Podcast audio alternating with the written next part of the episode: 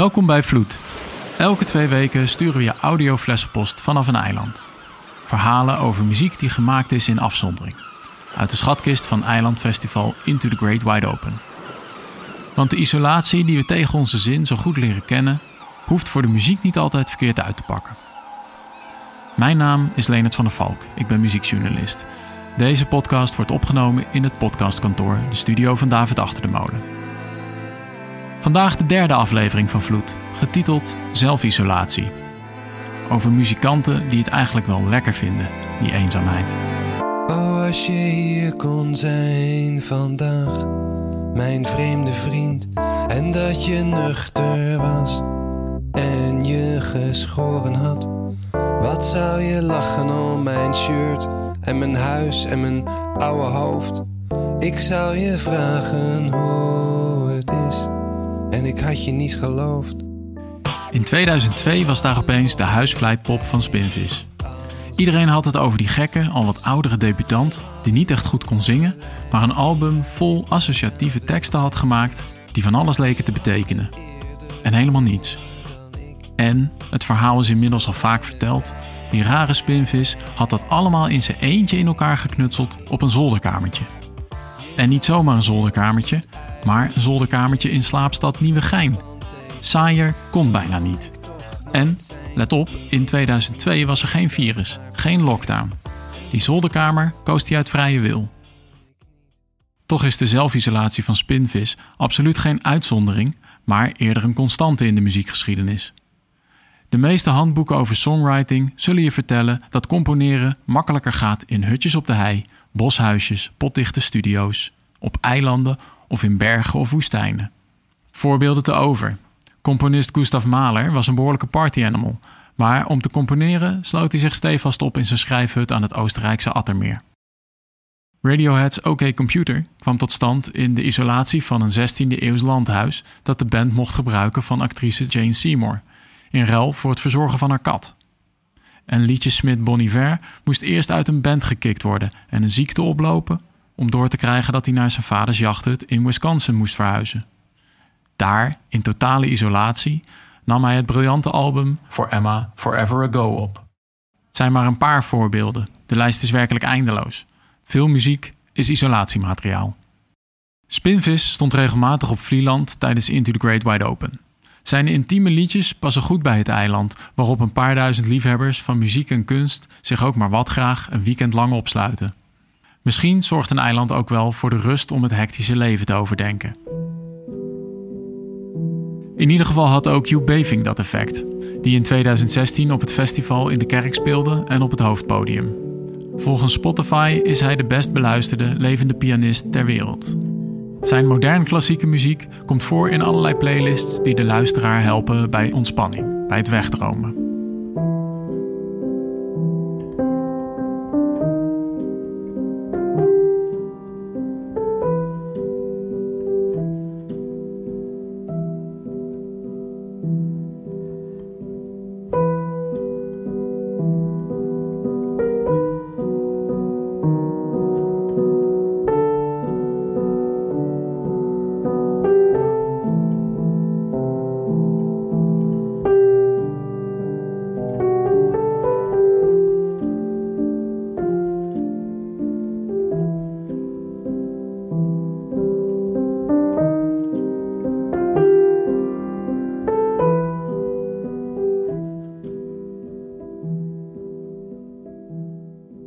Is geen muziek die je associeert met een drukke reclamestrateeg. Toch is dat wat Beving was in een vorig leven. Deze kalme noten kwamen pas uit zijn vingers toen hij tegen een burn-out aanliep. Paniekaanvallen, futloosheid. Zat hij opeens thuis. Doe iets wat dicht bij jezelf ligt, had zijn coach gezegd. Muziek maken dus. Maar het studiootje dat hij ooit aan huis had gehad, was inmiddels een kinderkamer. Dus zat hij s'nachts, als het gezin sliep, in de keuken achter de oude piano die hij van zijn oma had geërfd. Eerst kwam er weer alleen maar jazz. Muziek waar hij weinig bij voelde, die hij speelde met zijn hoofd, niet met zijn hart.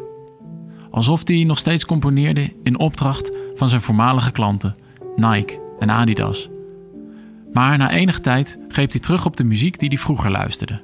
Philip Glass, Sigur Rós, Radiohead. Niet toevallig ook allemaal artiesten die wel van wat afzondering houden.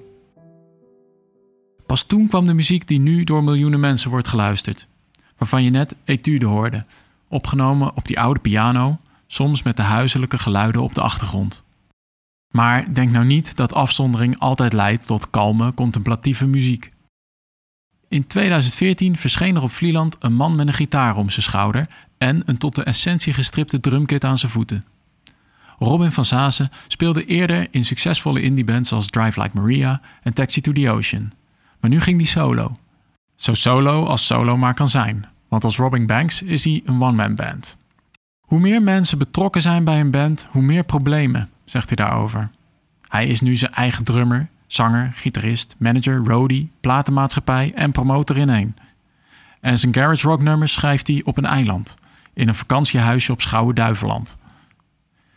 In de eerste aflevering van Vloed bespraken we al het effect dat eilanden hebben op muziek.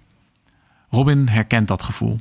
Hij zegt: Dat begint eigenlijk al als ik voorbij Rotterdam de N57 opdraai en dan de Haringvlietdam overga.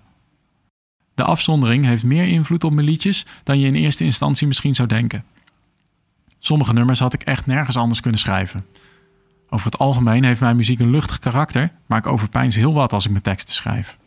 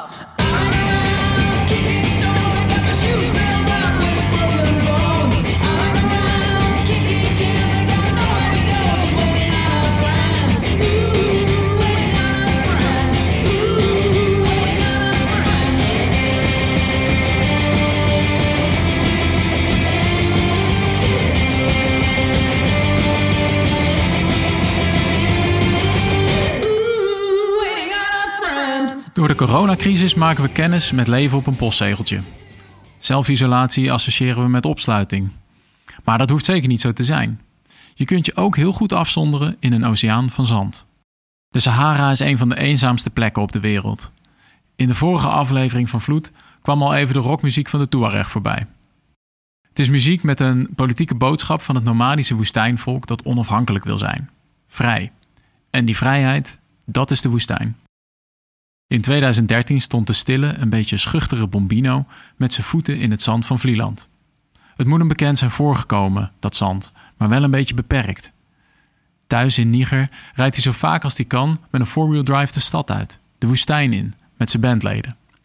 Achterin liggen drums en gitaren, een paar kleden om op te zitten, iets te roken en alles wat nodig is om thee te zetten. Er is geen betere plek om muziek te maken dan in de woestijn, zei hij. Bombino is een ster in de Sahara, maar ook verder buiten. Zeker sinds hij het album Nomad opnam met producer Dan Auerbach van The Black Keys. In het jaar dat hij op Into the Great Wide Open stond, had ik de mogelijkheid om hem te interviewen in Utrecht.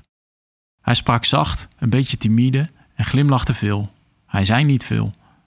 Ik luister liever dan ik spreek, verklaarde hij. Maar over één onderwerp had hij wel degelijk wat te vertellen: de woestijn. Ik mis de woestijn enorm als ik op tour ben, zei hij. Hier gaat alles zo snel, overal zijn wegen. In de woestijn gaat alles rustig. Er is ruimte, de tijd gaat er trager.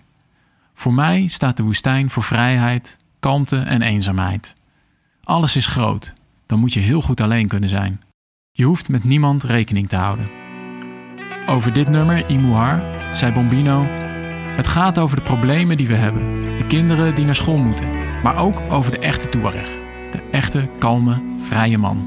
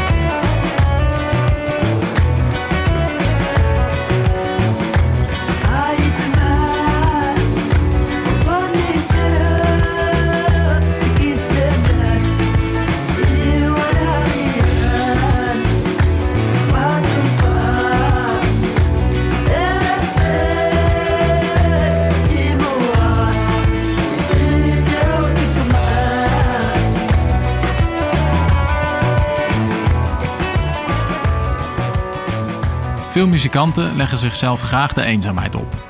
Maar wat als het een ander is die het je oplegt? Wat als de maatschappij waar je deel van uitmaakt je niet accepteert? Of jij de maatschappij niet? In de volgende aflevering luisteren we naar muziek van buitenstaanders, afzonderlingen. Tot de volgende vloed.